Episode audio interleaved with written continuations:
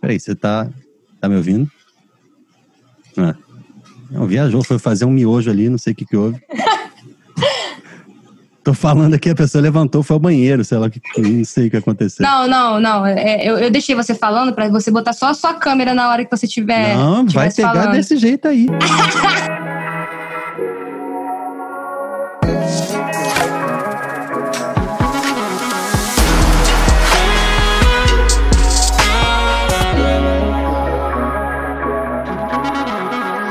Let's go. Let's go, esse é o quarto de cima, podcast 70. Tô chegando aos 100, hein? Até os 100 eu vou falar o número, depois do 100 eu vou desistir, que eu não aguento mais ficar falando um, eu mesmo confundo. Outro dia eu fui botar o 67, errei, falei 66, foi um problema lá com a Ana Lúcia da Canção Nova. E eu tô aqui com 1 barra 2, metade do Parábolas Podcast, uma amiga minha querida, Camila Oca, como é que você tá? Oi, Pedro. Eu tô bem, graças a Deus. É, enfim, né? A Drica não consegue estar aqui neste momento, né? Que tá trabalhando, mas não, vamos. Não, uma ingratidão dela, a pessoa não querer aparecer, brincadeira. Mas, mas um dia a gente faz, né? Com ela também, você e ela. Eu queria falar com as duas, mas como eu já tô, antes de você saber quem é Drica, eu já estava te chamando para gravar comigo, né? Um episódio Desde o começo, pois é. você sempre me ajudou, né? Me ajudou a editar os vídeos do, do quarto de cima no começo, né? Pois é, é, eu, eu, quando você me convidou, eu falei assim: ah, é porque você está me convidando já tem um ano, né? E tô dando milhares de miguéis em você, né? Uhum. Há um ano atrás. Então vamos, vamos fazer isso acontecer agora que, enfim, eu tenho um pouquinho mais de estrutura para fazer acontecer esse podcast aqui contigo. Uhum. E a gente pode marcar um outro, eu, você e a Drica, num uhum. horário que todo mundo possa, que aí a gente pode adentrar mais profundamente nessa questão do, do parábolas, né? Mas eu posso falar do, do parábolas aquilo que compete a minha parte do parábolas. Não, é, vamos mas, falar enfim. assim. É, eu, eu, tô achando, eu achei muito legal o. É, vocês começaram muito bem. Até estava lembrando, cara, vou pegar umas dicas, assim, vocês já começam uh, falando algumas coisas, meio que motivando, né? Fomentando a galera a comentar e, e tem umas enquetes depois que vocês põem e tal, e, e tem o corte, né? Parábola corte no, na página, tudo muito bem estruturado, né? Porque você é uma garota já assim criativa nessa parte, né? Você é de comunicação, né?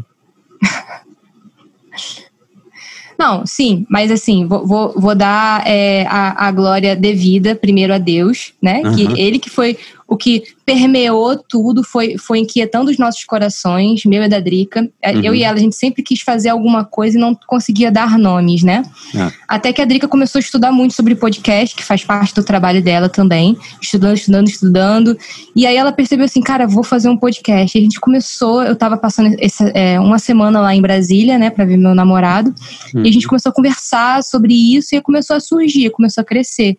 E aí, em 10 dias, a gente conseguiu traçar o projeto todo, né? Todo o projeto, tudo, tudo, tudo, tudo. Persona, o é, que, que a gente ia fazer, é, checklist das coisas.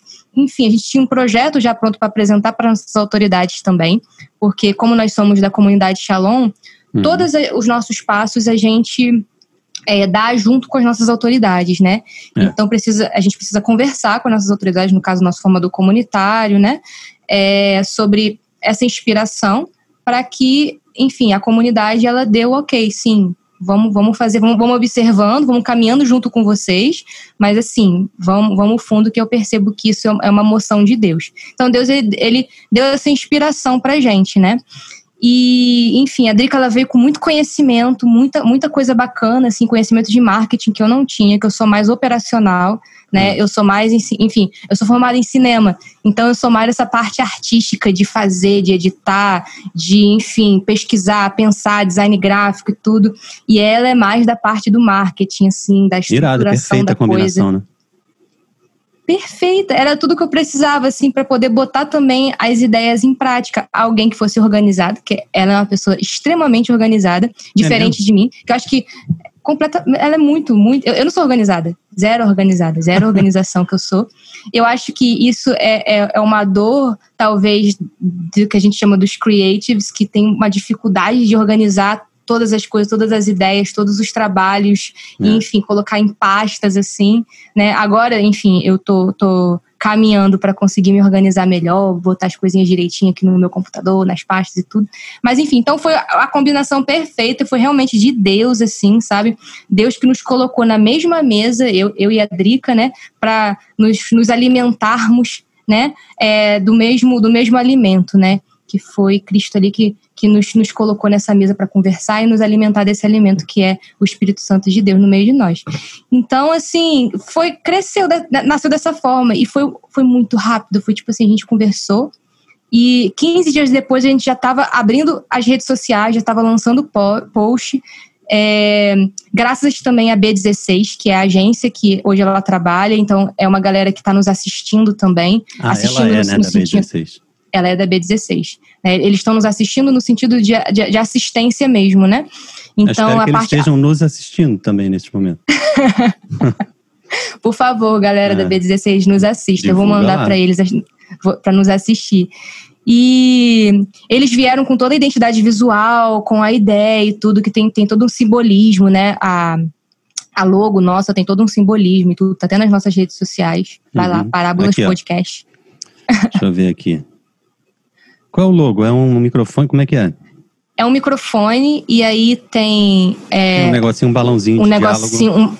Um, um, um balãozinho de diálogo, que é a conversa. Aí tem um negocinho no microfone que é maior e o de baixo que é menor. O maior, que é Deus, que ele é o maior mesmo de todos, e vem de cima.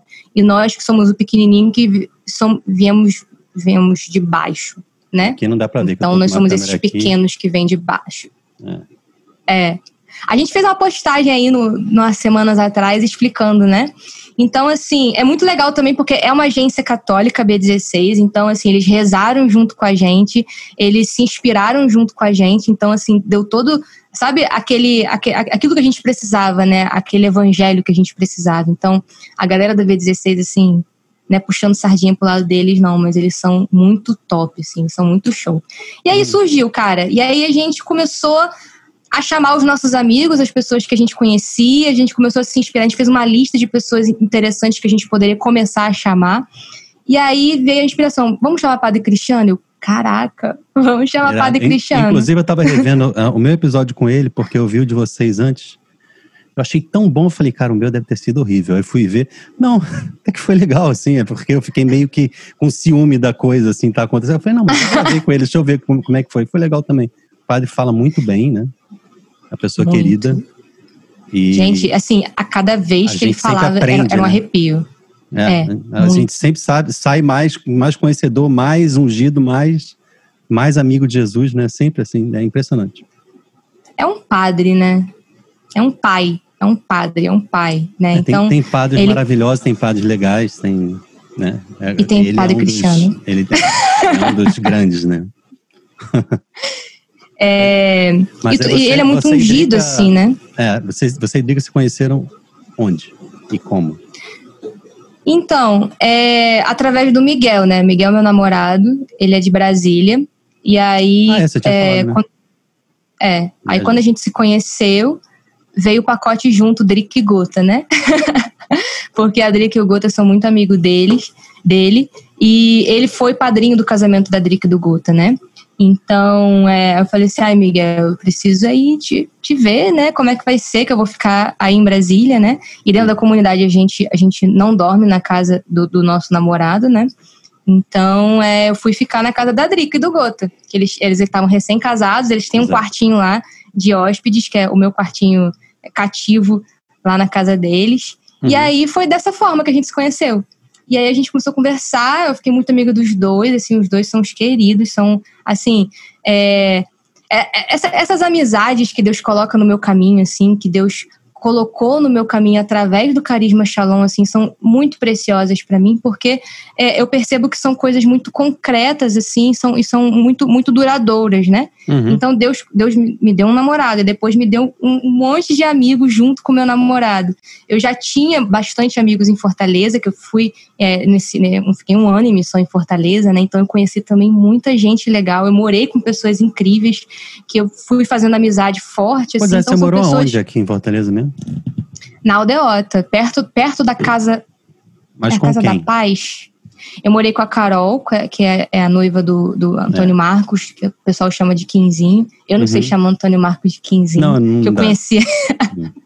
eu conheci ele como Antônio Marcos, é, aí eu falei assim, ah, não sei o que, Antônio não, Marcos. Rio, que Antônio, Antônio Marcos? Marcos? É. É, e eu morei com a Karen também, a Karen ah. que é do Pará, né? E a gente, a gente, é, a gente se intitulava é, a Casa Comunitária da Aliança, né? Era nós três. Tinha também a Nina, mas ela ficou por pouco tempo conosco. Ela depois seguiu o caminho dela para outros mares. É, mas aí eu morei com elas, assim, né? Então foi aquele choque, assim, tipo assim, caraca, eu saí do Rio tava acostumada a morar sozinha, né? Ter tudo só meu, assim, aquela coisa bem egoísta, assim. Aí, de repente, eu, eu correspondendo a um chamado de Deus, né? É, fui para Fortaleza, fui dividir apartamento com pessoas que eu não conhecia, com pessoas completamente diferentes de mim. É, e choque cultural também, né? Choque cultural, uma do Pará, outra da Bahia, uma do Rio de Janeiro. Não, e rola choque Fortaleza. mesmo, assim, tem coisas a acrescentar, né? Claro, positivas. Eu casei com uma cearense, sou carioca. E demorei bastante. Demora. Demora, Demora. para você sintonizar, né? Uhum. Mesmo amando muito, né? E querendo estar junto, mas ainda mais quando você não tem obrigação, é amigo, é, é mais frágil ainda, né? Mas de qualquer maneira, é, mas... Deus faz e, e, acaba a gente aprendendo e crescendo junto, né? Exatamente, exatamente. Então, a primeira, a primeira vista foi tipo assim, foi um choque para mim. Foi tipo assim, caraca, o que, que eu tô fazendo, sabe? E aí depois Deus foi moldando e foi me mostrando o que ele queria com, com aquela situação. Porque, é, porque, tipo assim, não é por acaso que Deus colocou na mesma casa é, três, quatro meninas da comunidade de Aliança Shalom, que são todas de fora também, todas missionárias também, sabe? Uhum. Não é por acaso que Deus me chamou para trabalhar na diaconia naquele ano, né? Então, assim, Deus, o que, que o Senhor quer com isso? Porque eu tô aqui me esgoelando, né? E eu fui vendo as minhas misérias, né? Que Deus, ele queria me educar no sair de mim, de saber me dar ao outro e de receber o outro. Aquilo que o padre falou no nosso primeiro podcast do Parábolas, né? Eu consegui me alargar para receber o outro e me dar para o outro, numa é. mesma linguagem, né? É, então foi muito forte, assim, porque eu fui para Fortaleza. Você sabe que a cultura de Fortaleza é completamente diferente de, do Rio de Janeiro. Completamente. É, assim, a gente fala português, mas assim, se a gente falar carioquês, eles não vão nos entender e a gente não consegue compreender também eles uhum. se a uhum. gente não tiver aberto à compreensão, né? É. Então, foi, eu fui muito educada por Deus nesse sentido, assim, sabe? De, de é, me colocar aberta ao outro, sabe? De me deparar com os meus egoísmos, de me deparar com, com, com os meus orgulhos e prepotências e ver assim, eu não vou conseguir me criar dessa forma. Eu não vou conseguir ter um bom convívio na minha casa dessa forma, né? Então, Deus foi, jogou na minha cara assim, olha, ó, você é pecador, você é ruim, você é ruim, você é ruim. E eu fui vendo como eu era ruim, como eu era ruim, e eu fui percebendo as, as pinceladas de misericórdia de Deus. Me colocou no coração do carisma, me colocou com essas meninas que se tornaram as minhas melhores amigas. Hoje elas, elas eu, eu, posso dizer, hoje elas são as minhas melhores amigas, que elas sofreram junto comigo, elas é. brigaram junto comigo, elas riram junto comigo, elas choraram junto comigo. Então, assim, foi tudo muito forte, muito intenso. E graças a Deus, assim, né? E assim, eu vi que isso foi fundamental para minha vida eu vejo no missionária. a relação de vocês e fui deduzindo, né? Porque eu não sabia que vocês tinham morado juntas, eu sabia que você estava em, em, Fortaleza. Mas assim, é, mesmo para quem não sabe, é evidente que vocês têm uma ligação, assim, uma amizade muito forte. E agora você explicando, fui entendendo. Ah, tá. As três, na verdade, quatro moraram juntas. Né? Sim, sim. Mas você morava sozinha no Rio? Desde cedo? Sozinha. So... Não, assim, eu morei. Eu, eu estudei na UF, né, lá em Niterói. Hum. Aí eu morei com a minha família lá na UF, que meu pai na época trabalhava é, lá no Rio. E aí depois ele foi transferido aqui para Vitória. Hoje eu moro, eu moro em Vila Velha, né? Uhum. Fica numa cidade bem pertinho de Vitória, fica tipo 5, 6 minutos de Vitória de é, carro, é, é bem conheço. pertinho. É, e aí depois ele, ele foi transferido para cá, mas eu tava tipo terminando a faculdade, sabe? Eu peguei muita greve, faculdade pública você pega muita greve, tudo. Eu falei assim, é, ah, cara, eu quero ficar aqui para terminar a faculdade, não faz sentido eu pedir uma transferência para o Espírito Santo para terminar a faculdade lá, né? Aí eu continuei lá, comecei a morar lá sozinha. É, enfim, não. Em Niterói, então. Nem, em, em, Niterói, em Niterói. Eu morava pertinho do, do centro de, do IACS, né? Que é o Instituto de Artes da, da Faculdade de, de Cinema. Mas não tinha Shalom Niterói na época? Cara, devia ter, mas eu, ah, eu você não não conhecia, você não. Ah, inclusive eu quero saber Não. isso aí.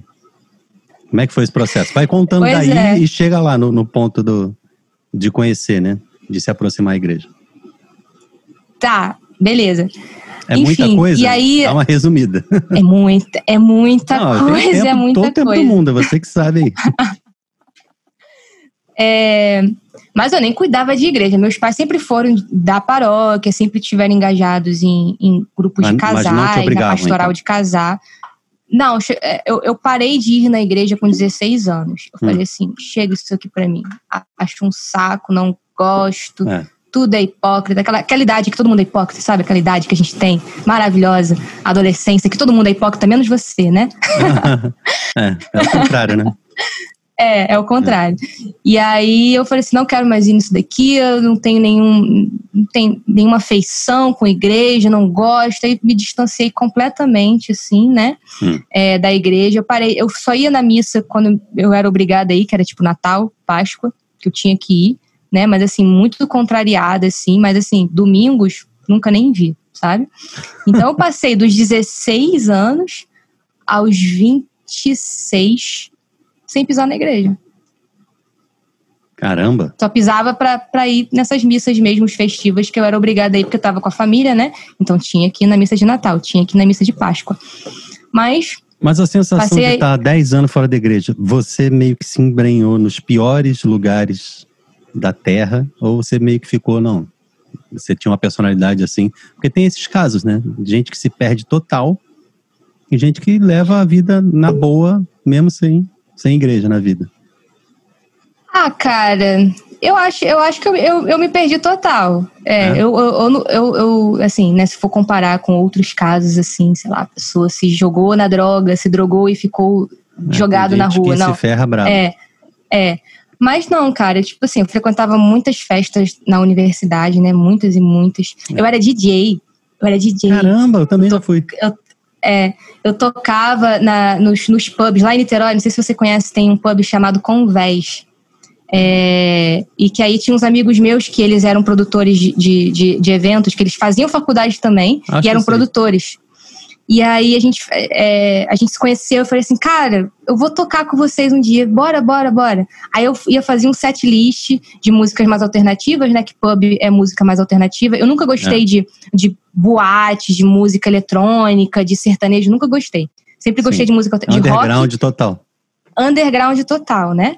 Hum. E aí eu tocava muito, e aí, tipo assim, era todo final de semana eu indo lá tocando, e eu ganhava uma grana, e aí eu tinha é, aqueles, aquelas cortesias, né? Que quem, quem trabalha na, na- nas festas É. ganha cortesia. Eu levava minhas primas, meus amigos, todo mundo de graça. Aí ganhava combo de cerveja na época. Era tipo assim, era três Itaipavas de 600 por 10 reais. E eu ganhava, assim, mais cortesias, assim, que o, o dono da festa dava, né? Pra quem tava lá fotografando, pra quem tava tocando e tal. Itaipava meu é péssimo. É péssima, é a pior, a pior, a Nossa, pior, a pior, a pior de todas. A gente É. chamava de taipólvora, né? Que ela Não, é- bate ou é e skin, ou é, eu acho que Itaipava é pior que skin, se não me engano. Eu não gosto nem de cerveja, mas era fam, famosa, né? Como a pior. É, eu, era, eu era também da, do, do, do partido da cerveja, né? Porque eu, ach, eu, eu julgava as pessoas que tomavam bebidas é, vodka, essas coisas assim. Falava assim, gente, isso não, não existe. Carioca bebe a cerveja. Cerveja Entendi. que é a bebida do carioca. Então, eu tinha muitas ideologias, assim, também, negócio de feminismo, é, Caramba, ideologia péssimo. LGBT. Nossa, eu, eu tava na faculdade de artes, né? Então, tipo assim, todas Não, as e UF, essas paradas UERJ, né? Tem muito, muito, assim, é, taxa de, de suicídio alta na UERJ. De gente que se joga daquele. Na UERJ daqueles tem. É alto. Não, a UERJ, a UERJ é, bi- E é bizarro. completamente, assim, os valores completamente torcidos em relação a esse tipo de coisa, né? De- Completamente. É, eu, não era, gênero. eu não era comunista. É, negócio de- é porque o negócio de gênero na minha época não tava tão boom como tá hoje, né? Na Uhum. minha época era tipo assim, era os LGBT, não tinha É. o que mais as, as outras, as Eu não outras sei nem o que é queimar, É. mas beleza. Eu também não sei. Mas enfim, na minha época não tinha essa coisa do gênero, da ideologia do gênero. Tava começando quando eu saí da faculdade, né? Que eu saí Ah. da faculdade em 2016. Hum. Então, na minha época era mais assim, era as feministas estavam muito fortes, né? É, a- os comunistas sempre tiveram, mas eu nunca gostei dos comunistas, eu achava eles um saco. Falava assim, que gente chata, parece gente de igreja. É. Comunista parece. Eu falava assim, parece gente de igreja, ficava me enchendo o saco para ir em encontro comunista. Não gostava deles. Tem nada mas a ver eu tinha com igreja, minhas... mais interessante você pensar. É. É porque eles ficavam na porta do, do restaurante universitário, nos oferecendo ah, jornal, sim. querendo o nosso contato, né? enchendo a paciência pra gente ir nos encontros dele. Eu falei assim, não quero, me deixa livre, pelo amor é. de Deus, né? E eu achava muito interessante que, é, agora lembrando, né, na porta do RU, tinha é, todos os avisos da faculdade, as festas que iam ter, os cursos que estavam tendo, as pessoas que davam aula particular e tudo, e tinha tipo assim, missa. Missa, tal hora, tal dia. Gente, na faculdade? Como é que. Na, é porque tinha uma paróquia na frente da, da faculdade, né? Eu nem lembrava, nem, nem, nem lembro, nem lembrava agora, ia, até né? agora. Tinha uma galera que ia. Aí eu pensava assim, gente, como assim? Na faculdade as pessoas cuidam de missa. Nada a ver. Eu super julgava, sabe, essas pessoas. Hum. Mas enfim, eu era, eu era desse, desse mundo underground aí, né? Que escutava muito indie, indie rock, escutava muito rock, escutava muita música alternativa também né? E, e frequentava esses pubs aí lá, lá em Niterói, né? Agora só um é... parênteses, Niterói, é, na época que eu era DJ, no anos 90, bem antes dessa tua época aí, era interessante porque tinha sim uma expressão do rock, né? eu era de funk, era completamente outra coisa, mas o pessoal... Nossa, você era funkeiro. De... Eu inventei funk no Rio de Janeiro. Só que o pessoal em Niterói e São Gonçalo especialmente, transitava nos dois mundos. Então você via no baile funk galera com, com roupa, com cara de roqueiro, entendeu? É, e, e, eles, tipo, nessa época tinha assim, não, eu curto, eu curto, porque aquela coisa ruim do baile funk de, de subúrbio, que era de briga. Então, na Zona Sul era favela, que eu não sei o que é uhum. pior, mas na favela não tinha briga, era era drogas e bandidagem, era a pior coisa do mundo. Mas não, não acontecia nada além de o pessoal estar tá lá ouvindo música. E, é, mas Niterói e, interiores, assim, eram lado A, lado B, era briga, brigalhada. Aí o pessoal do rock gostava, porque fazia aquelas rodinhas de rock também nos, nos eventos. Tinha rodinha, rock, tinha rodinha meio que punk. Uma e tal, né? Então o pessoal gostava é. de um baile funk para fazer essa, esse tipo de atividade também.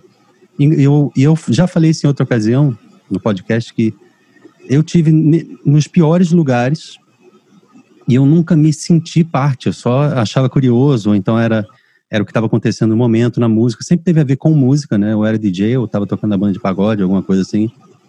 A música me levou para alguns uhum. lugares, mas eu nunca me senti parte, tipo, caramba, me amarro nisso aqui, a minha galera e tal. Não, eu sempre era meio que observador e eu hoje vejo como uma maneira que Deus me preservava, de Deus de me preservar, né? Porque, porque eu, eu, eu tive situações perigosíssimas que antes da guarda me livrou, mas é, não estou nem falando disso, é da sensação de saber, de sempre lembrar, eu não sou daqui, eu não pertenço a isso aqui, por mais que eu venha e esteja fazendo alguma coisa aqui. Interessante, né? É, mas comigo era tipo assim, eu fazia uma, uma força muito grande, um esforço muito grande de, de, de, de me sentir parte daquilo ali né? Uhum. Então eu estava muito envolvida, muito engajada. Então, tipo assim, eu tava envolvida nas festas o tempo todo, né? É, então eu fazia muita força para fazer parte daquilo ali, daquelas pessoas, assim, Sim. né? É, mas assim, eu lembro, eu lembro de uma vez assim que eu não estava tocando, não, mas eu adorava quando tocava Radiohead nas festas. Hum. Porque o Radiohead conversava comigo, com o meu interior. assim.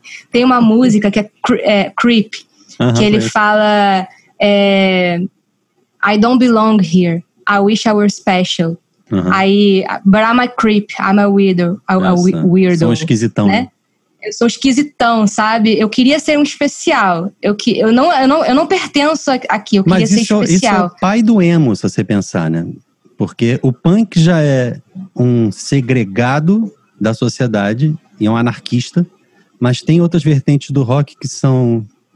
Ah, eu, eu não. É, no, nobody know what it's like to... Como é que é aquela música? O cara fica também depressão, assim. É, do, ah, do no know what it's like to be the sad man, de, de ser o cara triste, né? Ah, mas eu acho que o Radiohead ele não chega a ser emo, que tem uns precursores é, do emo. É um ancestral, eu acho, não é não? É. Eu acho que ele, ele, é só um cara triste, assim, sabe? Do, do, do, do indie rock. eu tava ah, vendo um, um, documentário uma vez do, do, do, CD que ele produziu, OK Computer, eu acho que é esse. Ah. É, que parece que, tipo assim, os, os críticos de música e, e os estudiosos de música dizem que ele é um gênio que esse CD foi, tipo assim, foi genial, assim, no quesito música. Eu não tenho condições de te explicar aqui, porque eu assisti ao documentário, mas eu não entendi muitas coisas. Tem umas coisas de cadência, de nota, de, de, de regiões, de não sei o que, de regiões, de, de da nota não sei o que lá. É. Mas, enfim, dizem que o cara do Radiohead, ele é um gênio da música, né? Deve ser. Então, assim. Eu não é... conheço bastante para dizer. Eu acho interessante Vou... que música tem de todo tipo. Você vê os gênios do jazz, né? Ou os gênios da música erudita. Mas uhum. eu acho que se você separa essas músicas que são feitas para ser virtuose, todo tipo de música popular, para mim, só é genial quando fala no coração de quem está ouvindo. Né? Precisa é. gerar um, uma reação. Se ela é muito rebuscada, mas não, te conquista, ela é genial como? Ela só é difícil, né? Então, eu não sei Sim. essa do Radiohead se é ou não é, mas é um, um comentário assim, porque uma vez me perguntaram Bom, se você. É, eu estava falando num desses workshops que eu dou sobre é, ter que se ater ao arranjo e ter que fazer os acordes do jeito que eles são, sem ficar complicando e tal. Aí a pessoa me perguntou, sim, mas então para que, que você fica insistindo que a gente estude, estude, estude música se é, é para fazer o mais simples possível? E eu fui explicar isso, né? Que a música pop, eu sou produtor de música pop, popular, seja americana, seja o que for é difícil de fazer porque ela tem esse grid simples, né?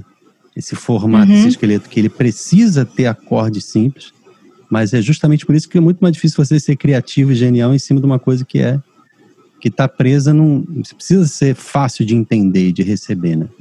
E o rock tem que ser isso também. Na verdade, ele nasceu em cima disso. Né?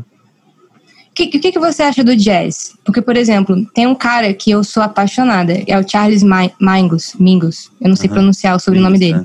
É. Eu acho ele genial. Eu assisti um, uma orquestra da BBC em 2017 na, no YouTube. E aí a galera tava tocando, é, era uma, era uma, uma, ah, uma homenagem a ele, né? O Charles Mingus. Então, o que, que você, você acha do jazz, assim? Você acha que, tipo assim, a música do cara, ela é complexa, ela não é complexa? Porque para mim, tipo assim, ela conversa muito comigo, assim, ela, ela, ela transborda coisas boas em mim. E assim, eu fico apaixonada escutando é, esse estilo de jazz, né, do Charles Mingus. É difícil, é, não é? Eu acho que é, é Mingus, mas eu, eu não tenho certeza Mingus. também. Pelo jeito que escreve, deve ser. Mas é, e jazz tem muitos. Não dá para definir um estilo só. Jazz é uma coisa só. Jazz é praticamente tudo, né? Mas é um jeito. É, é mais um, um estilo do que. Como é que eu vou dizer? Você pode pegar qualquer tipo de música e fazer ela ser jazz, né? Como um ritmo, um ritmo de samba e tal. Mas quando nasceu o bebop, eu sei pouco, tá? Não vou ficar dando aula não. Quando nasceu o bebop, foi um, foi um, uma quebra já no, no que se considerava ser a música jazz. Bebop é aquela que que é coisa bebop? cheia de notas e cheia de solos e ah. cheia de coisas difíceis que o Charlie Parker, por exemplo. Uh -huh. Então, todos esses caras dessa era, depois do Charlie Parker, é o. Agora, agora tá dando branco geral, mas é, o Chick Corea hoje em dia até morreu há pouco tempo. Antes, as gerações anteriores, dos anos 50 para cá, anos 40 para cá. Só que antes disso, anos 50 para cá, era Louis Armstrong, era, uhum.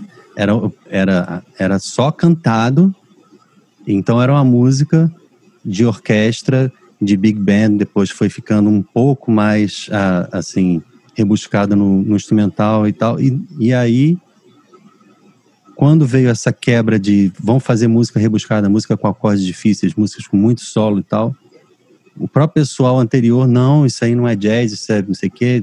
Tanto que tem uma música do Louis Armstrong que ele compôs falando mal do bebop, fazendo pouco, assim, dessa coisa do, do solo, solo de boca e tal.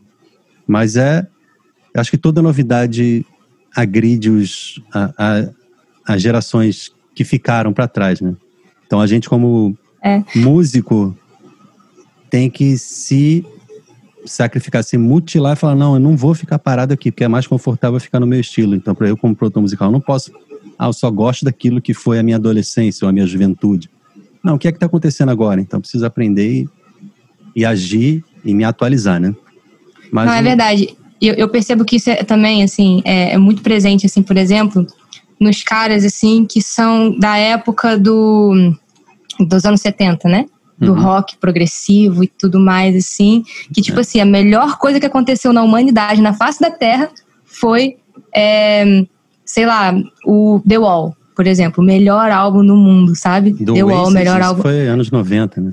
Não, The Wall é do. Ah, Pink Floyd, você tá falando, né? Ah, Pink Floyd, Pink Floyd. É, não, é, é né? Wonderwall que é o Oasis. Né? On, Wonderwall é do é, Oasis. Wonderwall é, é do Oasis. O Oasis é nos anos 90. Não, The Wall época. é Pink Floyd, cara. Mas isso é mais final dos anos 60, se eu não me engano. Posso estar errado. Início dos anos 70. É. Eu acho que é. Acho... Mas Enfim. é. O, o, rock, o rock mudou com, com Elvis Presley, antes com o primo dele, não sei porque que eu estou esquecendo de todos os nomes hoje. Só porque justamente Não. eu estou falando contigo. Mas, mas é. O, o, o, rock meio que nasceu filho do gospel. O gospel era aquela coisa que tinha os acordes, tinha um ritmo mais cadenciado e tal. E aí o Jerry Lee Lewis tem uma cena dele no filme dele que ele pegou uma música gospel e começou a tocar só com andamento mais rápido. Uhum. E a uhum. coisa criou uma tendência nesse caminho de rock, mas era ainda piano e tal. A coisa da guitarra distorcida já veio com o Jimi Hendrix, que foi sem querer.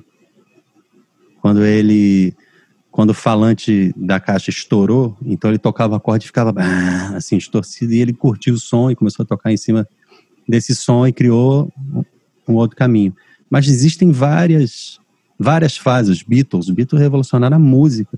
Você tem noção que os Beatles, é, o engenheiro de áudio deles inventou a, gravação com mais de um canal de áudio. Era tudo Não tinha antes? Não tinha. Era assim, um microfone numa sala, e aí o cantor ficava em primeiro plano, depois os, as segundas vozes, depois, uhum. sei lá, guitarra, sei lá o quê, embaixo. Aí a bateria lá, lá no final, que era mais alta. Então, em, em ordem de volume. E aí, três, Entendi. quatro e grava.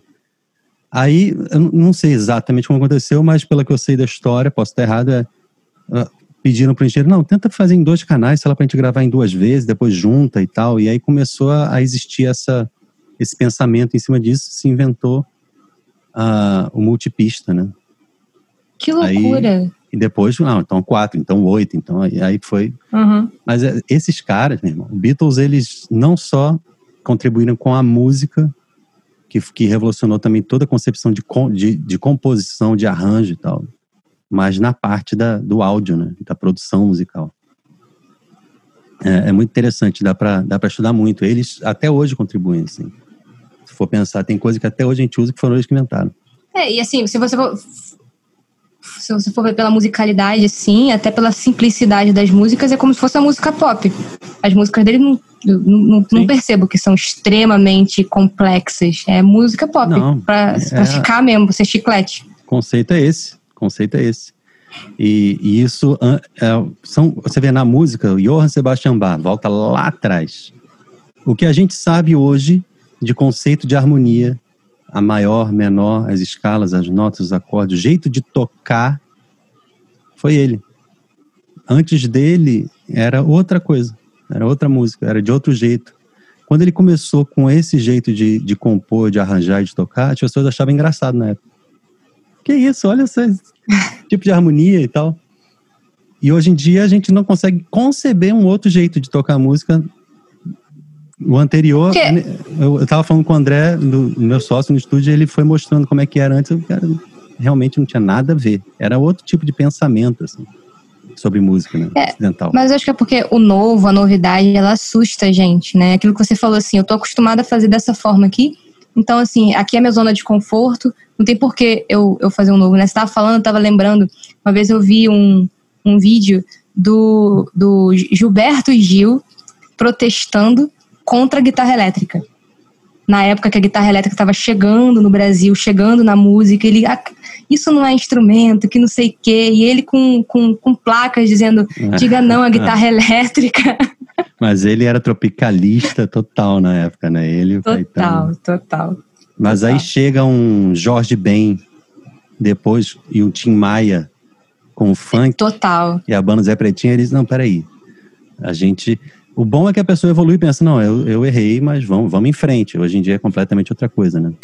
Sim, um, sim. um Cazuza que fez. Eu estava lembrando do Cazuza, porque o Cazuza ele fez exatamente o que o Ray Charles fez na época dele, gerações depois.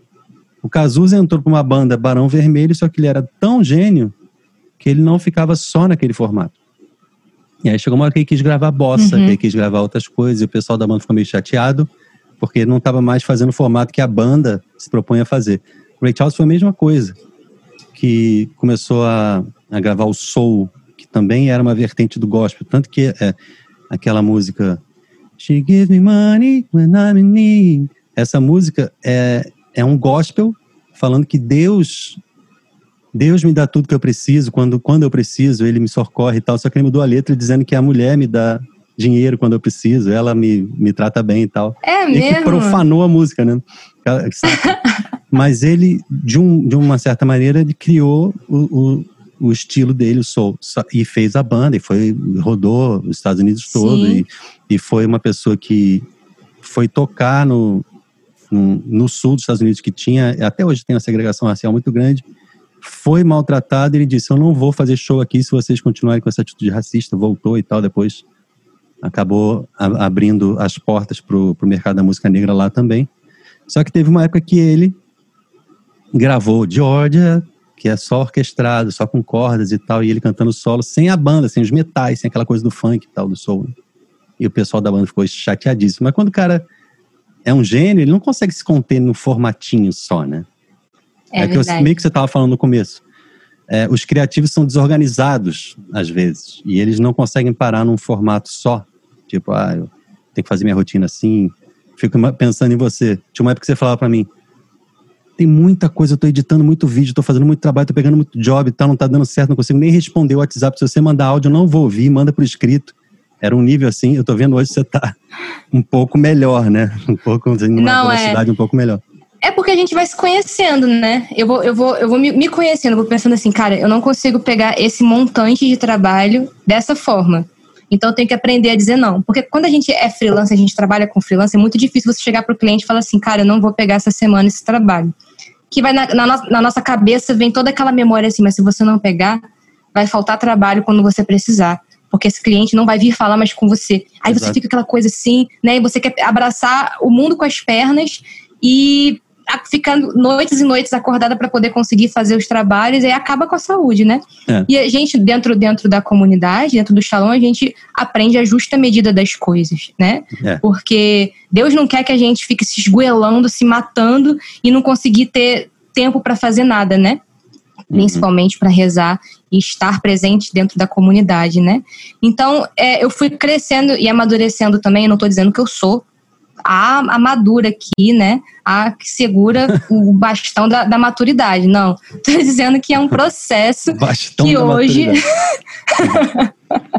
e que hoje eu, eu, eu percebo, eu me percebo, né? Eu vou me percebendo cada vez mais. E graças a Deus existe hoje o carisma na minha vida, a, a vida de oração que me faz ver isso. Assim, não, eu não consigo pegar esse monte é. de trabalho na semana. Então agora eu tô conseguindo e nem, nem formador pessoal te indica, né? Vai começar meio que podar aí. É, é, é. Os formadores já vão falando assim, cara, você Comunitário tá exausta. Qual que, é, de fato, diria para você. Mas é mais o pessoal, né, que você fala essas coisas. É mais o pessoal. O comunitário talvez vai perceber assim, você tá muito cansada. É, você então não, tá, não tá correspondendo na cela, não tá dando conta da vida comunitária, você não tá dando conta do seu ministério. Então, o que é. que tá acontecendo? Vamos ver aí, de repente, trocar de emprego, alguma coisa é. assim? Vamos, vamos discernir, né? Então, é, eu percebi, eu, eu, venho percebendo isso, né? Então eu venho exercitando assim, falo assim, cara, não consigo.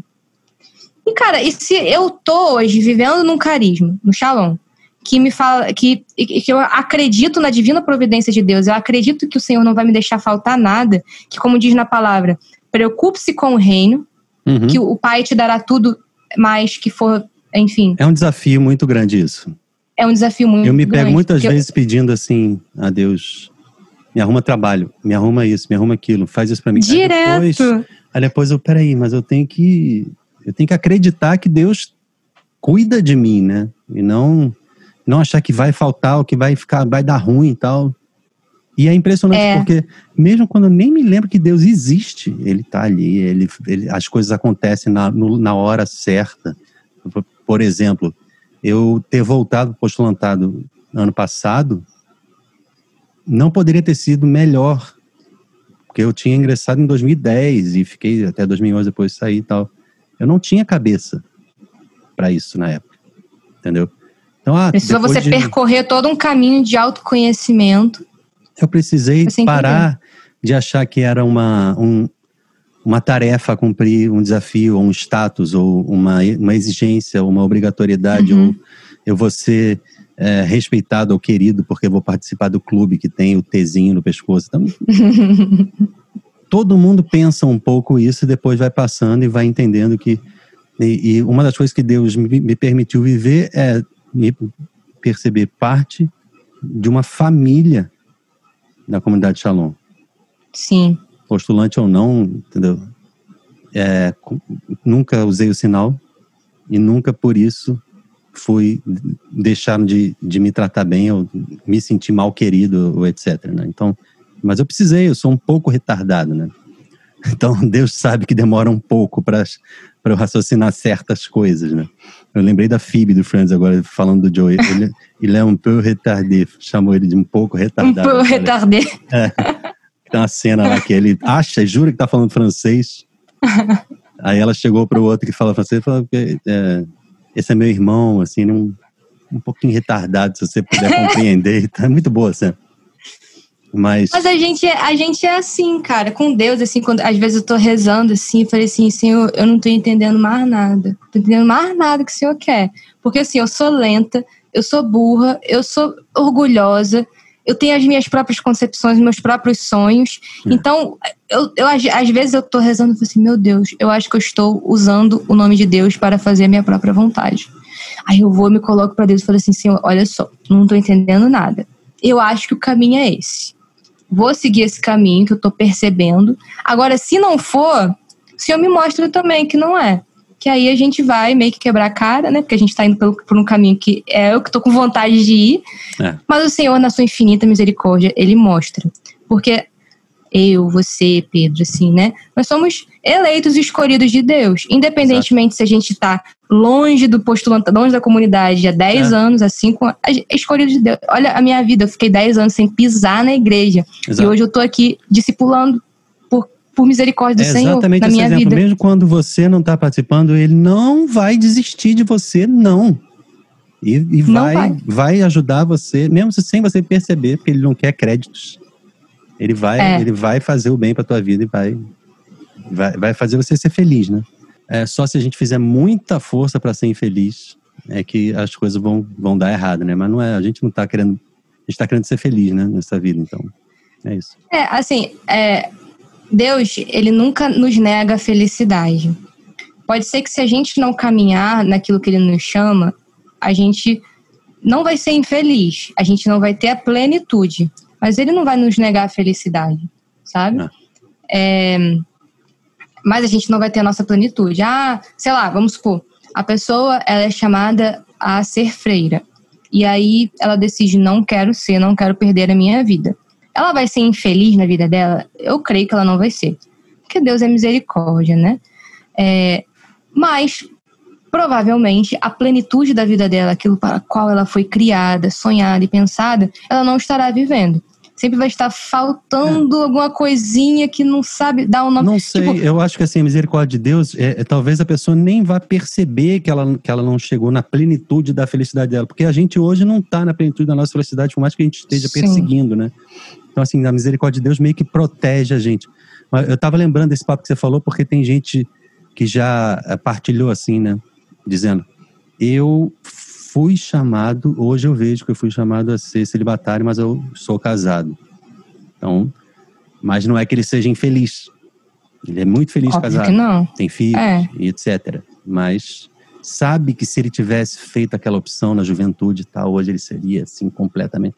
Mas eu acho que Deus não não não te abandona nos, nos teus erros, né? Nos teus enganos e tipo agora você vai pagar e vai ser infeliz até morrer. Não. Não, Deus, Deus, Deus dá, ele né? não faz graças. isso com a gente. Exato. Deus, Deus sempre dá, ele sempre dá. sabe? É, é óbvio que longe, longe da nossa vocação a gente fica mais infeliz, né?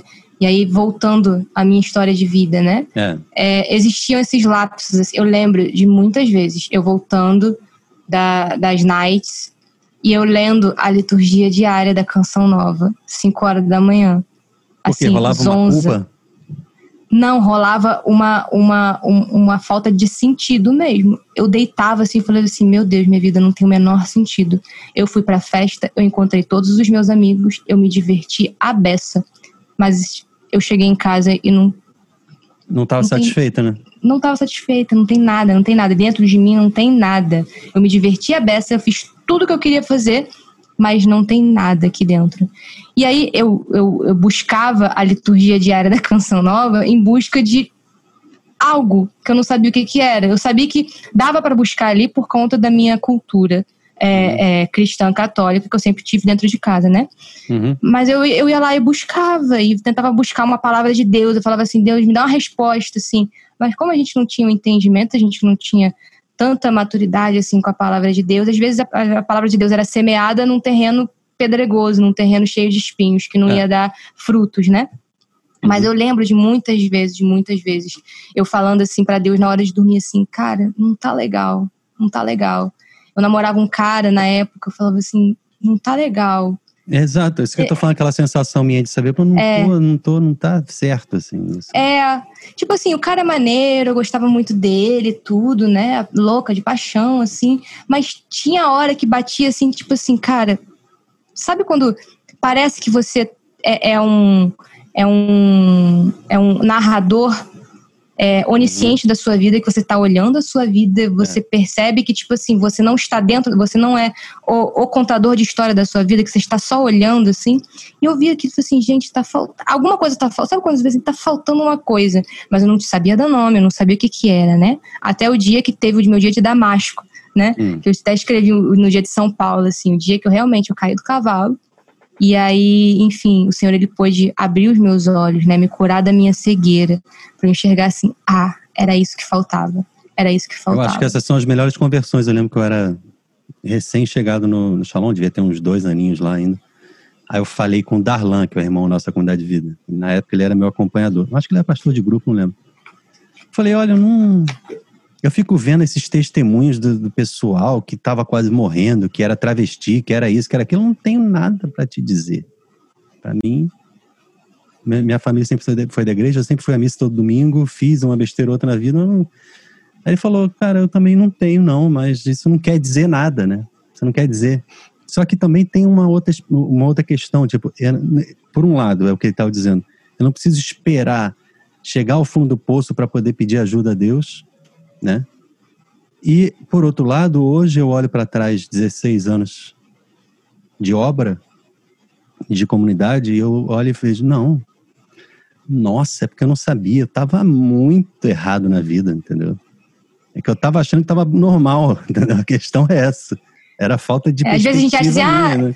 tô indo na missa ali de vez em quando, é, tô aqui flertando muito... com a igreja e tal, e tô de boa. Deus me salvou muito bravo várias vezes. Tipo, e de situações Deus que. Me chamou muito, a, muito brava. As piores são essas, que a gente acha que. É que nem o sapo que você põe na panela com água fria e liga o fogo. Ela vai esquentando, ele. Hum, tá morninha, né? Daqui a pouco ela tá quente, hum, tá, tá de quentinha. Boa. Tá fervendo e morre, ele nem viu. Entendeu? É pior, eu acho. Nem sentiu. Nem morreu, nem viu. Pior do que é. você quase. Você tá numa situação horrorosa e aí você fala: Não, cara, me tira daqui. Deus, me tira daqui. E aí? Não, e, e aí, Pedro, a gente está num caminho de consagração, eu e você. É. Então, a gente crê que o Senhor, ele nos escolheu para este caminho de consagração. E aí você pensa só, nós nascemos, nascemos com, com, com, esse, com esse, esse carisma dentro de nós, nós nascemos com, com esse desejo do Pai de nos fazer consagrados a Ele. Só que a gente está completamente longe. Mas, tipo assim, é. é. tipo assim, o Senhor nos quer no Brasil, a gente está na China, completamente em outro canto, assim, é. sabe? E aí, aquilo para que a gente foi criado, foi sonhado, a gente não está vivendo. Está completamente longe daquilo. Então, é, é, é, é, é, isso, é isso que você falou, assim, né? É, a gente vai vivendo infeliz sem saber que está infeliz. A gente vai ali buscando aquelas alegrias, aquela coisinha ali, aquela festinha ali, entendeu? Aquele, aquele, aquele relacionamento ali, mas não, a gente não está vivendo aquilo para que a gente foi criado. E aí hoje, né? Eu vivo hoje esse caminho. Hoje a comunidade ela acolheu o meu pedido, então eu vou ser discípula. E aí hoje eu vejo ano que vem sou né? eu. Se Deus quiser, Pedro, vamos, vamos rezar para se uhum. Deus quiser. Todo mundo de talzinho. É. e aí eu vejo assim, meu Deus, como eu estava longe de ti. Hoje eu estou muito longe de Deus. Eu, eu, eu reconheço isso, né? É, ainda mais nesse, nesse, tempo de quaresma que a gente vai olhando para dentro de nós, vai olhando para o nosso pecado. Hoje eu estou muito longe de Deus. Mas como eu tava, tipo assim, assim, em outro Não. canto, assim, sabe? Era, é. era, era outra parada. Outro assim, planeta. outro planeta. E assim, é, eu lembro que a primeira vez que é, eu tive o contato com a comunidade foi lá em Roma, né? Que meus pais me levaram para a convenção.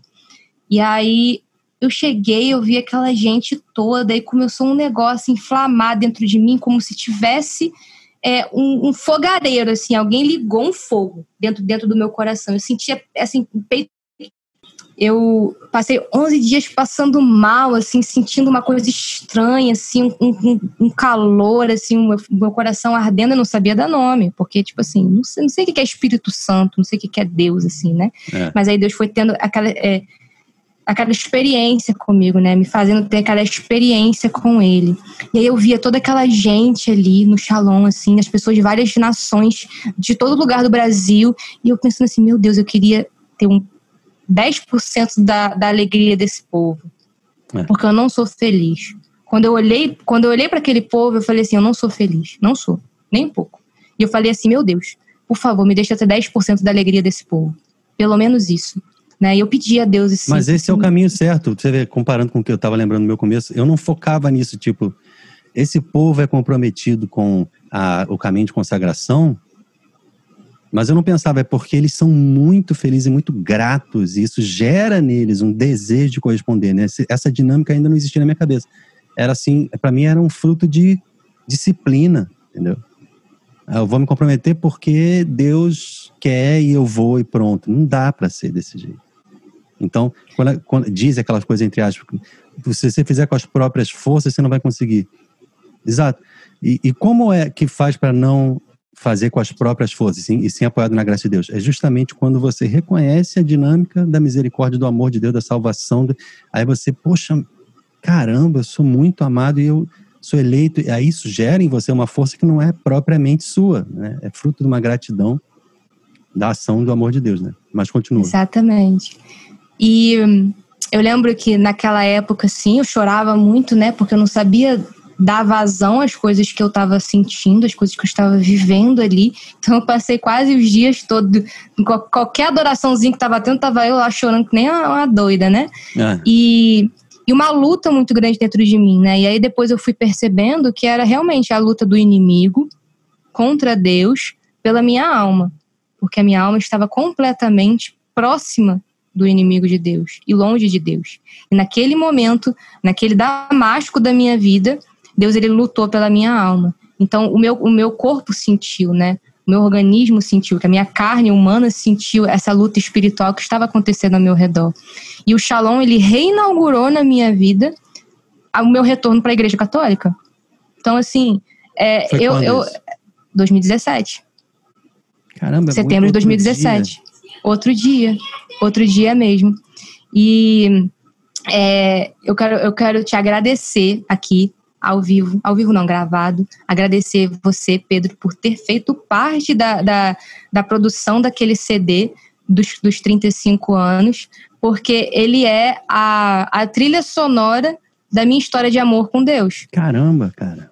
Não imaginava. Eu até hoje, eu, eu, eu já escutei aquele CD em todas as línguas que existem. E eu, assim, eu não choro com frequência, mas não, né? Aí a gente aprende a, a, a, não, controlar as nossas emoções. Até hoje, fora isso. Naquela, a, aquela coisinha na garganta, assim, que você fica assim. Total. Não, sou eu ali, né? Tô, tô ótimo, tô ótimo, tô, é. tô ótimo. não, mas Divino Coração, para mim, eu não posso. Eu sou muito suspeito porque é o, é o álbum, assim, né, mais querido que eu já fiz. É. Mas eu, eu não sabia que era tão recente, entendeu? Na tua história, foi, assim. Foi, e aí, assim, eu, eu a, a, todas aquelas músicas, né? Eu fui escutando no avião, aí eu voltei escutando no avião. Eu lembro que eu, eu voltei, aí a gente foi para Paris para voltar para casa, né? Eu lembro que eu fui chorando de Paris até São Paulo, escutando o CD do Divino Coração. Nove horas. Chorando, 10 horas, sei lá. Às vezes, eu, às, vezes, eu, às vezes eu dormia, aí às vezes a mulherzinha acordava a gente, eu tomava um chá, comia alguma coisa. Acordava né? chorando já. Ah, eu aprendi também que. Ai, eu dei mal. Ah, aqui. Mas eu aprendi Problema. também que não se, be, não se bebe vinho no avião se você está de estômago vazio, porque o negócio não dá bom. Não gente, se bebe vinho favor. de estômago vazio em lugar nenhum do planeta. E, de, e do, no avião é pior. Nossa, porque no lógico, avião, a pressão total, né? A pressão total. Então eu descobri, né, que, gente, por favor, não tomem vinho no avião se você não está preparado para a altitude, álcool, que não vai dar muito certo. Já me deu até enxaqueca. vinho me dá enxaqueca, eu não tomo vinho. Inclusive porque tem uma luz na minha cara aqui, que eu, tô, eu vou precisar botar aqui em cima, porque fica um troço. Você vê no reflexo do óculos? Ó. Tô vendo, tô vendo. É uma luz muito chata. Eu tenho enxaqueca, qualquer coisa. Falou em vinho, já deu dor de cabeça aqui. eu, gosto, eu gosto muito de vinho, né? Eu, eu sou, eu sou do, do, do time do vinho e da cerveja. Mas como a cerveja tem todo esse background na minha vida, Você hoje. eu fermentado, to... né? Eu gosto de fermentado. Mas hoje eu só é. tomo cerveja acima de 10 reais. Porque. Por causa do background da minha vida. Então eu gosto do sabor da cerveja, mas então eu compro uma cerveja cara para apreciar. Tem caro para poder você tomar uma só, né? Uma, apreciar. Eu ainda divido com meu pai. Assim, pai, hoje a gente vai tomar uma cervejinha diferente que eu comprei aqui. É, achei ela legal, achei com rótulo maneiro, vamos experimentar ela. Pô, tem uma então, do amigo meu no Rio aí que que ele, ele inventou a marca e ele está fazendo, eu esqueci agora o nome. Mas vou te indicar Ai, depois. No Rio tem algumas. Tem, tem umas assim. que tem que ver qual é o nome. Mas tem uma boa. da Onda, tem também uma. Né, não sei se é a Onda se é a Sereia, Princesa. É uma coisa assim também. É do Leblon, é alguém do Leblon ali que fabrica Sim. também. Bem gostosa, bem gostosinha também. Então, assim, eu não, eu não bebo mais cerveja barata que me remeta a esse tipo de festa. Então, eu só tomo cerveja com outro sabor que tem um sabor completamente diferente, que não tem nenhuma lembrança afetiva com nada. Que aí essas cervejas mais caras têm um sabor completamente não, eu, diferente. Eu entendo, sim, que deve se afastar. Por outro lado, eu acho que é que tem que ir se reconciliando com a coisa e parar de ser de aquilo ser um ponto de referência, de influência para você pecar ou para você sofrer. Pra... não, eu acho, eu acho, né? é, eu, eu, eu, eu acho que, tipo assim, não é um ponto de pecar, nada disso, não. Mas até porque é ruim, né, Pedro? Não gosto de lembrar, né? Tipo, ok. Não, não é ruim mesmo, assim, Taipava não é legal. Não, tô falando, pô, Itaipava não devia ter vindo nem na época, pô. Não é isso. Não devia nem existir. Quando, assim, quando a gente tem 20 e poucos anos, não tem é. dinheiro, é. a gente é estudante, ganha uma é. bolsa de 500 reais da, da bolsa científica da faculdade, é o que a gente tem. Com certeza. Né? Não, mas não, né? não beba mais Itaipava, nunca. Não, nunca mais na é. minha vida. Nunca Nem, nem se vejo... ela custar 15 reais. Entendeu? Não vai. não, agora a Itaipava inventou umas, umas linhas mais, mais gourmet, uma premium, um é. negócio assim. Não, não bebo, não bebo. Eu sei de onde você vem. É da mesma fábrica da Itaipava.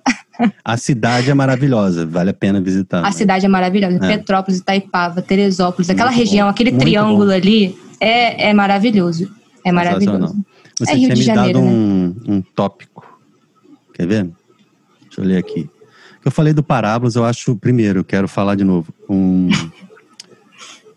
Vamos falar do Parábolas Quadrica, vamos assim, combinar um, um Parábolas eu, eu não quero perguntar, eu quero te dizer, eu acho uma iniciativa muito boa, porque você se propõe a ser um podcast missionário, né? Então, assim, o meu, eu sou católico, eu sou produtor musical católico, sou ministro de música, eu sou comunidade Shalom, mas ele é fruto de um trabalho como produtor musical e a partir daí ele nasceu como uma ideia de, poxa, eu vou estabelecer uma plataforma de comunicação com uhum. outros artistas e para o público que se interessa por eles e tal. E a partir daí depois eu fui abrindo para irmãos de comunidade ou pessoas da igreja que não necessariamente são da música, mas tem essa iniciou aí. Então vocês iniciaram mais missão, né?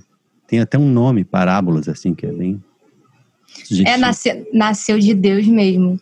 Ah, eu não vou, não vou falar mais não, pra deixar a Drica falar quando ela vier, mas foi muito de Deus. Foi tipo assim, a gente rezou, e aí Deus deu a passagem, falei assim, caraca.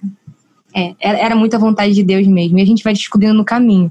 A gente, nós não somos as melhores, nós não temos os melhores equipamentos, nós não temos nada, na verdade. A gente tem uma boa vontade de servir a Deus aqui, porque a gente se colocou à disposição ter, de Deus. Vem, o resto vem. É. Entendeu? E a gente vai descobrindo no caminho, né? Dá uma eu olhada falo... no meu YouTube, o primeiro é, episódio com o Davidson.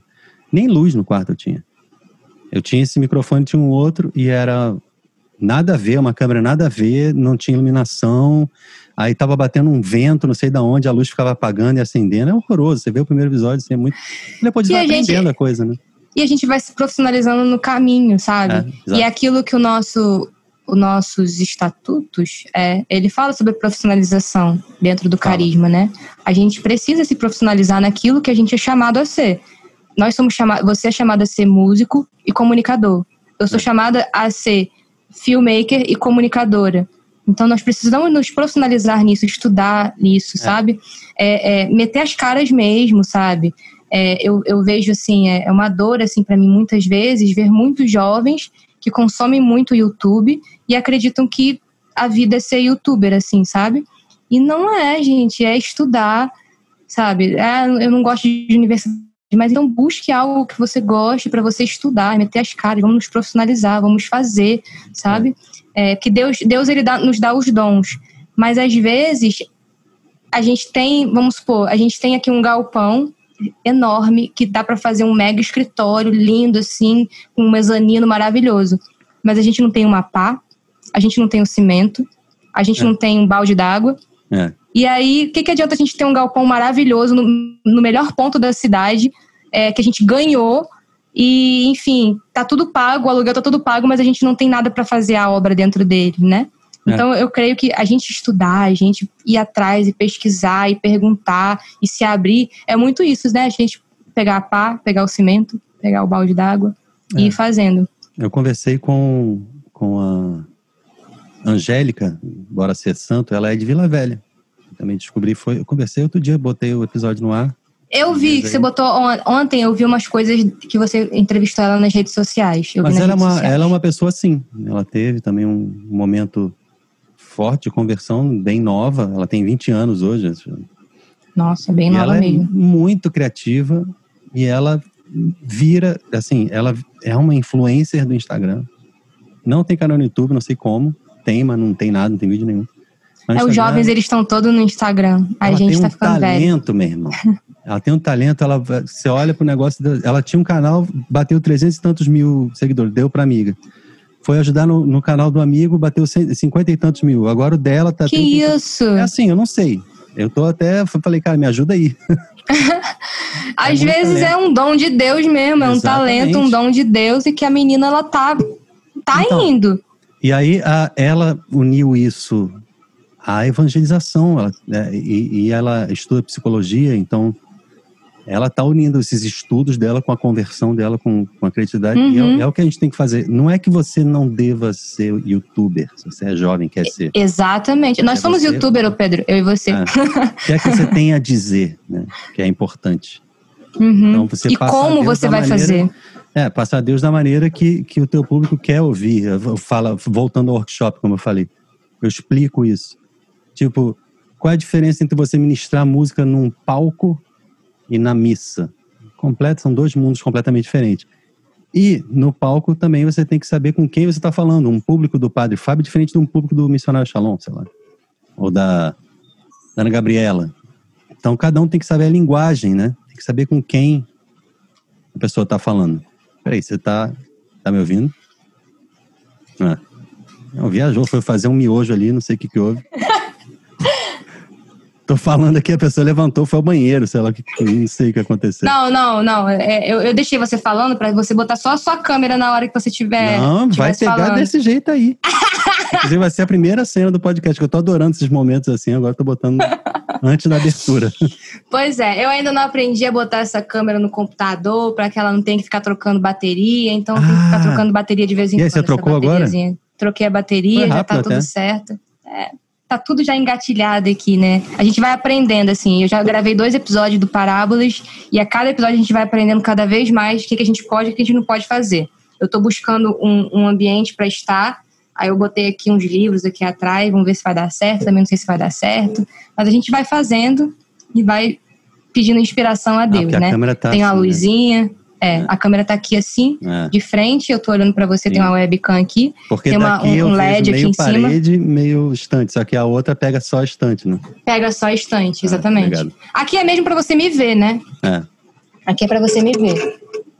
Uhum. Opa. Peraí.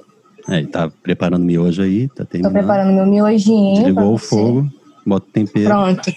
Agora eu vou pegar minha cumbuca pra comer miojo. Como você vivesse na kitnet, que assim, a cozinha é aqui, né? Tipo... É, eu morava num kitnet do lado do Xalão, praticamente, né? Eu morava ali no Flamengo, na rua do Oi Futuro. E aí, sim, ah, foi, foi a dezembro, melhor... Né? 2 de dezembro. Foi a melhor época da minha vida, assim, de... Cara, eu morava num lugar Não, lá lindo. é muito bom eu vi a praia, porque não Vai tinha nenhum prédio grande na minha frente, né? Tinha o Oi Futuro, que é baixinho, é. Eu, eu, o meu, meu andar era o décimo lá em cima, e aí eu, eu vi a praia. Lindo, lindo, lindo demais, assim. Eu tava do lado do Shalom. E aí tinha dias assim que eu tava assim, eu tava vocacionada, né, 2018. E aí tinha dia que eu tava mal, eu falei assim, quer saber? Vou ver Jesus. Aí era 10 e meia da noite. E aí eu ver Jesus, porque lá tem adoração 24 horas. Aí eu clic, apertava lá. Quantas vezes subia, eu peguei o primeiro rezando. horário da vigília e o cara do segundo horário me esquecia lá, não ia, eu ficava até. É. Vigília, tipo isso, né? assim, welcome to vigílias. É assim. Porque é em missão, né? Pior... Agora aqui em Fortaleza é todo mundo junto, né? A célula aí, se tu não for, alguém tá lá e tal. Mas quando você faz vigília é, enfim, sozinho. Cruel. É, quando, quando é missão, assim, é mais difícil mesmo. É, eu acho que o mais difícil é a vigília do, do, do segundo horário e dá seis horas da manhã e a galera não aparece. Você tem que trabalhar, você tem que fazer suas paradas, você tem que pegar um ônibus Exato. pra ir trabalhar e não aparece. Aí, tipo, o primeiro Mas, horário. Aí teve uma vez que eu tava sozinho no salão Botafogo ainda, não era nem esse do catete. E aí tinham me esquecido no segundo horário. A pessoa não foi. E alguém. Eu tô sozinho na capela e alguém bateu, tocou a campainha no portão lá fora. Eu, como é que eu vou fazer agora? Já rolou várias vezes eu, lá, eu lá no, no Santíssimo. Aí fui, no catete. Ah, desculpa, desculpa, eu deitei assim, botei algum, botei o um negócio de veludo lá, como é que é o nome? Vermelho. Desculpa, Jesus, eu vou ali atender a porta, né? Porque faz... Aí eu fui e era o, o, o, tal irmão que ia. O tal irmão que ia te render. Você tem noção é, que eu fiz, não, lá dentro, para poder vir aqui atender. É, é, é, muito interessante, assim, é, a, a adoração perpétua na missão nos mostra como, como nós somos ruins. Uhum. Porque, da mesma forma que tem o irmão que não vai aparecer, às vezes é a gente que vai esquecer de aparecer. E vai acontecer, não, claro, sabe? Uma situação então, assim, que eu é, passei, mas quantas vezes eu errei com Só deixa mais evidente. Não, não, não, fala que Cristo é esse que ilumina e deixa evidente o nosso pecado, as nossas falhas e tudo mais. Eu acho que a adoração perpétua é essa luz que é. mostra nossas falhas, o nosso pecado, e a gente acaba deixando os irmãos na mão de madrugada. É. Agora... Aqui a gente não tem adoração perpétua ainda, né? A gente só faz mesmo adoração é, de, célula separados, assim. A gente não tem adoração aqui ainda, não, que aqui é não muito tá pequeno dando, não ainda. tem estrutura ainda, né? Não, e tem pouca gente, é, a gente ainda, enfim, é um grão de trigo dois aqui ainda, então é bem, bem ainda no começo. A missão tem só cinco anos, então a gente ainda não, não temos adoração perpétua. Mas Você eu, sentiu eu, a diferença de ter saído de Fortaleza? Total, cara. A primeira coisa que eu senti quando eu saí de, quando eu saí de Fortaleza foi saudade de Jesus, assim, sabe? Porque Fortaleza tinha missa todos os dias, qualquer hora do dia, porque Fortaleza é muito bem servido de missa. Não, eu tava na é, diaconia. Fortaleza é bem boa, até em segundo é. lugar, eu acho. É, é porque, tipo assim, no Rio, é, no Rio é verdade. Eu tinha missa do lado do trabalho, eu tinha Não, missa do lado de casa, lugar. toda hora, qualquer lugar, é verdade. É, mas eu, tinha, eu fiquei com saudade de ter uma capela e encontrar Jesus no momento que eu mais preciso, né? Então não tinha mais isso aqui. Aqui não tem isso.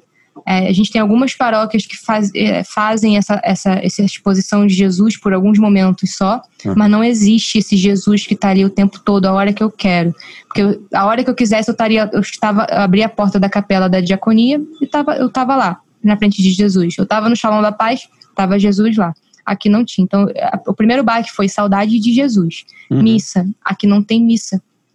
A gente luta para conseguir uma missa. A gente tem que fazer, tipo assim, uma mega escala de ir não sei aonde. Hoje vai ter a missa não sei aonde, tal hora. Aí na outra paróquia, do outro lado da cidade, vai ter uma missa não sei aonde. Então a gente tem que fazer todo é. um, um processo para encontrar um lugar com missa para a gente conseguir na missa diária, né? Então foi muito difícil isso quando eu cheguei aqui. Aí depois foi pandemia, pandemia foi igual para todo mundo. Então a gente viveu as mesmas coisas igual ao mundo inteiro. Mas isso foi o mais difícil. E também está no coração do carisma, né? É, foi, foi Deus que me pediu para vir, né?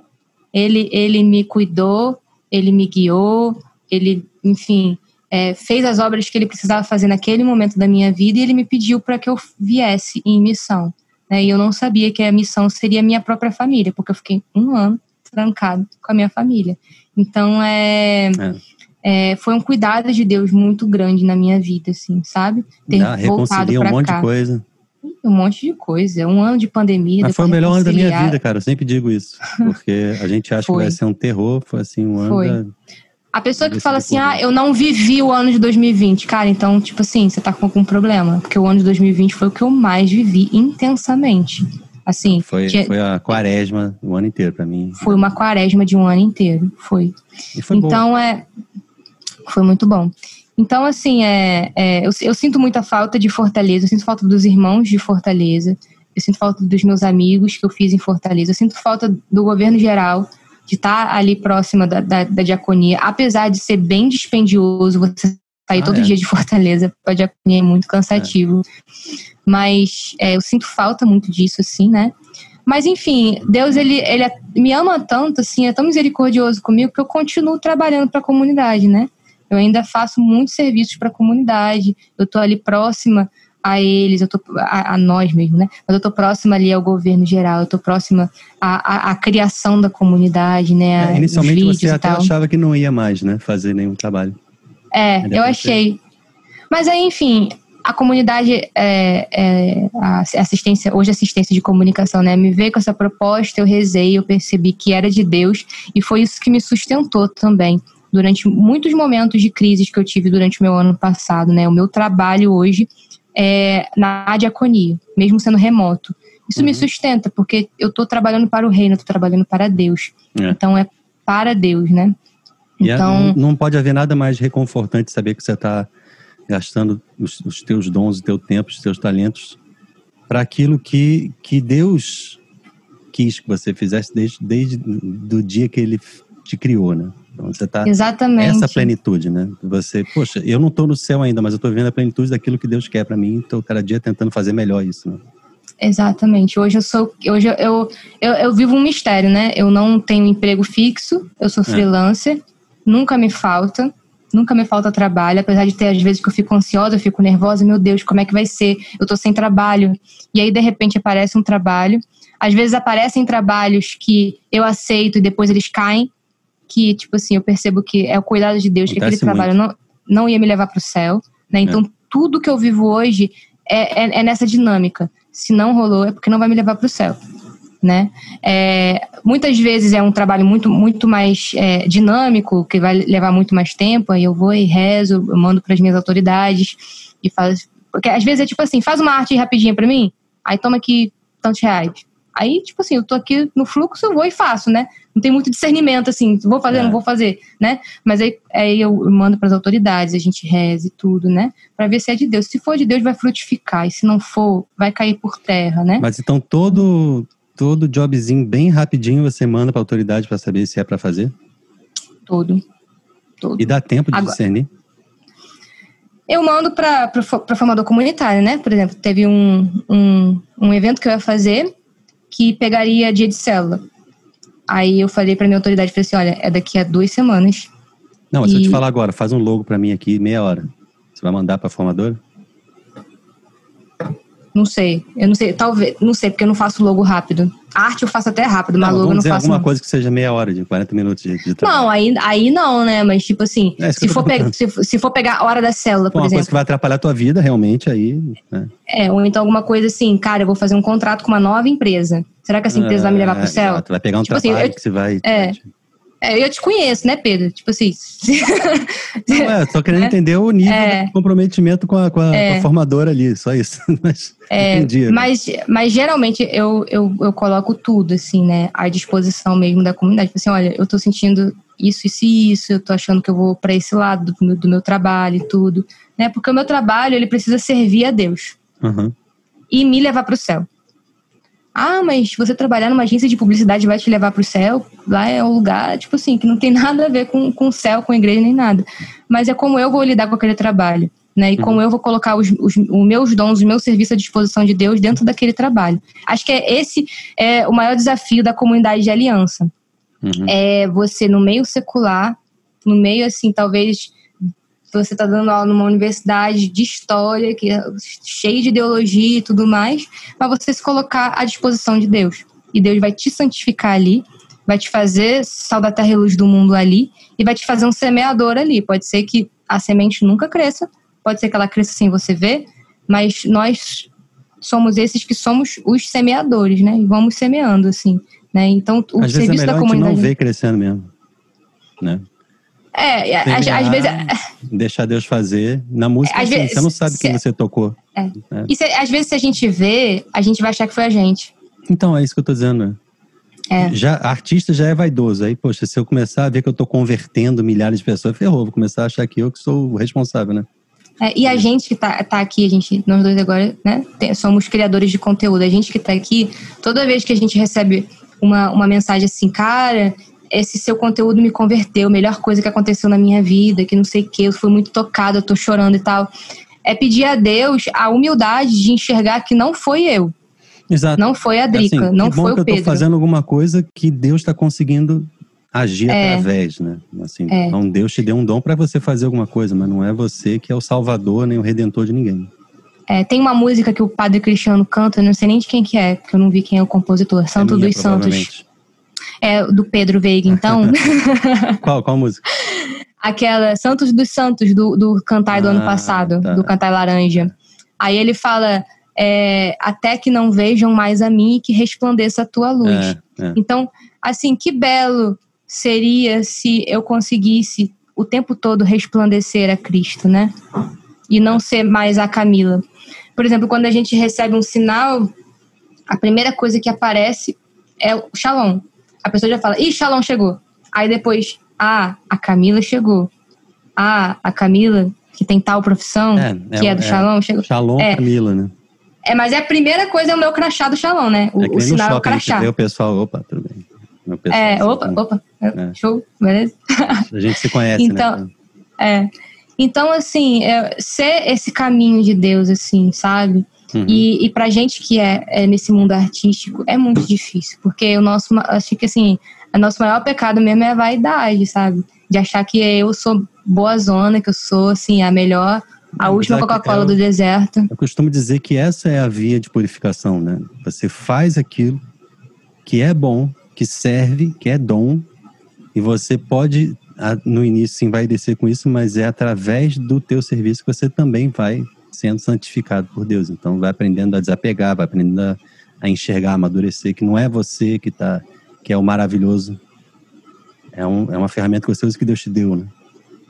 E quando você Sim. erra, melhor ainda. Quando você paga mico, vergonha, vai cantar é... um salmo, faz tudo errado.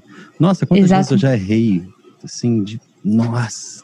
Hoje em dia eu, eu erro, tipo, toca a música tal, aí eu é aclamação, eu faço a introdução do santo, todo mundo olha para mim, um dia eu já penso, opa, errei de novo, vambora, vamos em frente. Antes eu ficava assim, caramba, perdi a minha paz, porque eu não posso errar, que é um orgulho, né? Você não é. admitir é. que você é falho, né? Querer ser Sim. infalível, para quê? Pra que eu quero ser infalível? Para ganhar aplauso, né? Então, os outros ver assim, caraca, Pedro melhor é coisa é, na verdade, você ser top. falho para a pessoa se familiarizar e falar, é, ele também é falho. Melhor, né? É. Melhor do que E às vezes, é, muitas vezes assim, é bom ver, o, um, por exemplo, uma pessoa que é humilde nesse sentido, que também me dá forças muitas vezes para que eu faça também a, o, meu, o meu conteúdo. Por exemplo, se eu vejo, eu, eu toco mais ou menos violão, aí uhum. eu falo assim, cara, mas eu não toco violão. Tipo assim, cara, tem pessoas no Ministério de Música que, tipo assim, tocam violão há 15 anos e eu uhum. arranho um ruá no violão, sabe? Mas aí quando eu vejo assim, cara, tem gente que toca assim quase nada, mas tá ali se ofertando. O pouco que ele tem, ele tá ali ofertando. Aquela, aquela viúva que bota as três, as três moedas, sabe?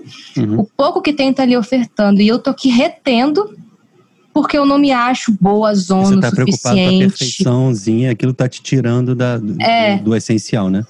É. E, eu... e, a, e, aí eu fiz esse movimento no ano passado, falei para o meu formador comunitário, me coloca à disposição da célula para tocar violão quando for necessário, sabe? É muita humilhação, porque as células online você canta e toca. Então, assim, eu não sou a melhor cantora, eu não sou a melhor tocadora, eu desafino toda a vida, nossa, meu Deus do céu. Mas, Mas é assim. É ótimo. É ótimo. Também, a, pessoa que toca é assim também, e ele sabe, e é ótimo, e é muito melhor. Me ajuda a rezar do que se fosse um cara que se propusesse a tocar e cantar lindamente, porque vai ficar analisando se tá bom mesmo. É melhor o cara que não, é, tô aqui para ministrar é. música, né? Para ficar fazendo música, produção musical perfeita, né? Pois é, e aí dá essas três, essas, essas três moedinhas, né? O pouco que eu tenho. Não, eu costumo falar um pouco de unção sobre isso também, que lá atrás em 2006, você não era nem nascida, eu estava no começo do Shalom, e o Nicodemos estava no Rio e ele, um dia de semana, teve a missa, assim, uma quarta-feira, só comunidade de vida, né? Eu estava lá e não tinha ninguém para tocar, para cantar. E ele pegou o violão e ele cantou e tocou sozinho a missa toda. O violão era desafinado e quem conhece o Nicole sabe que não é o maior cantor assim de todos os tempos, né? Então, só que foi uma das missas mais lindas que eu já participei na vida. Porque justamente ele não ele estava assim sem sem maquiagem. Ele estava sem nada que me tirasse a atenção, ele estava só passando o louvor, a unção e aí as pessoas que ficam às vezes na dúvida, o que é unção? Unção é isso, é, é você transparecer, você transbordar, na verdade. Transbordar uma resultante da tua intimidade, do teu amor, da tua amizade com Deus, né? da tua vida de contemplação, de intimidade com Deus.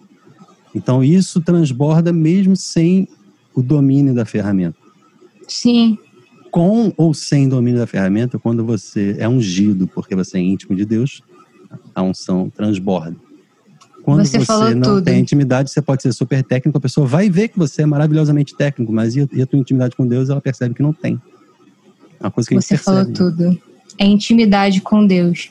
É. A partir é, a, quanto mais eu fico íntima do coração de Deus, mais eu consigo transparecer Deus nas coisas que eu falo, nas coisas que eu faço, é. no, no, violão que eu toco, no teclado que, que toca, é, no vídeo, na foto, né? Então uhum. você vê quando a pessoa ela reza, é. porque as ações dela e, e, as expressões dela é de Deus, Isso. né? Você, um dia eu chego você... lá. Um dia eu chego lá. Admiro gente que é assim, né? Admiro gente que é assim, mas é, é assim, é, é, é, graça, né? É graça de Deus e também humildade nossa, uhum. de ver que nós não somos a última Coca-Cola do deserto, e pedir a graça de Deus, assim, Senhor, me dê a Querer, graça né? de conseguir falar bem, é, de não falar besteira, sabe?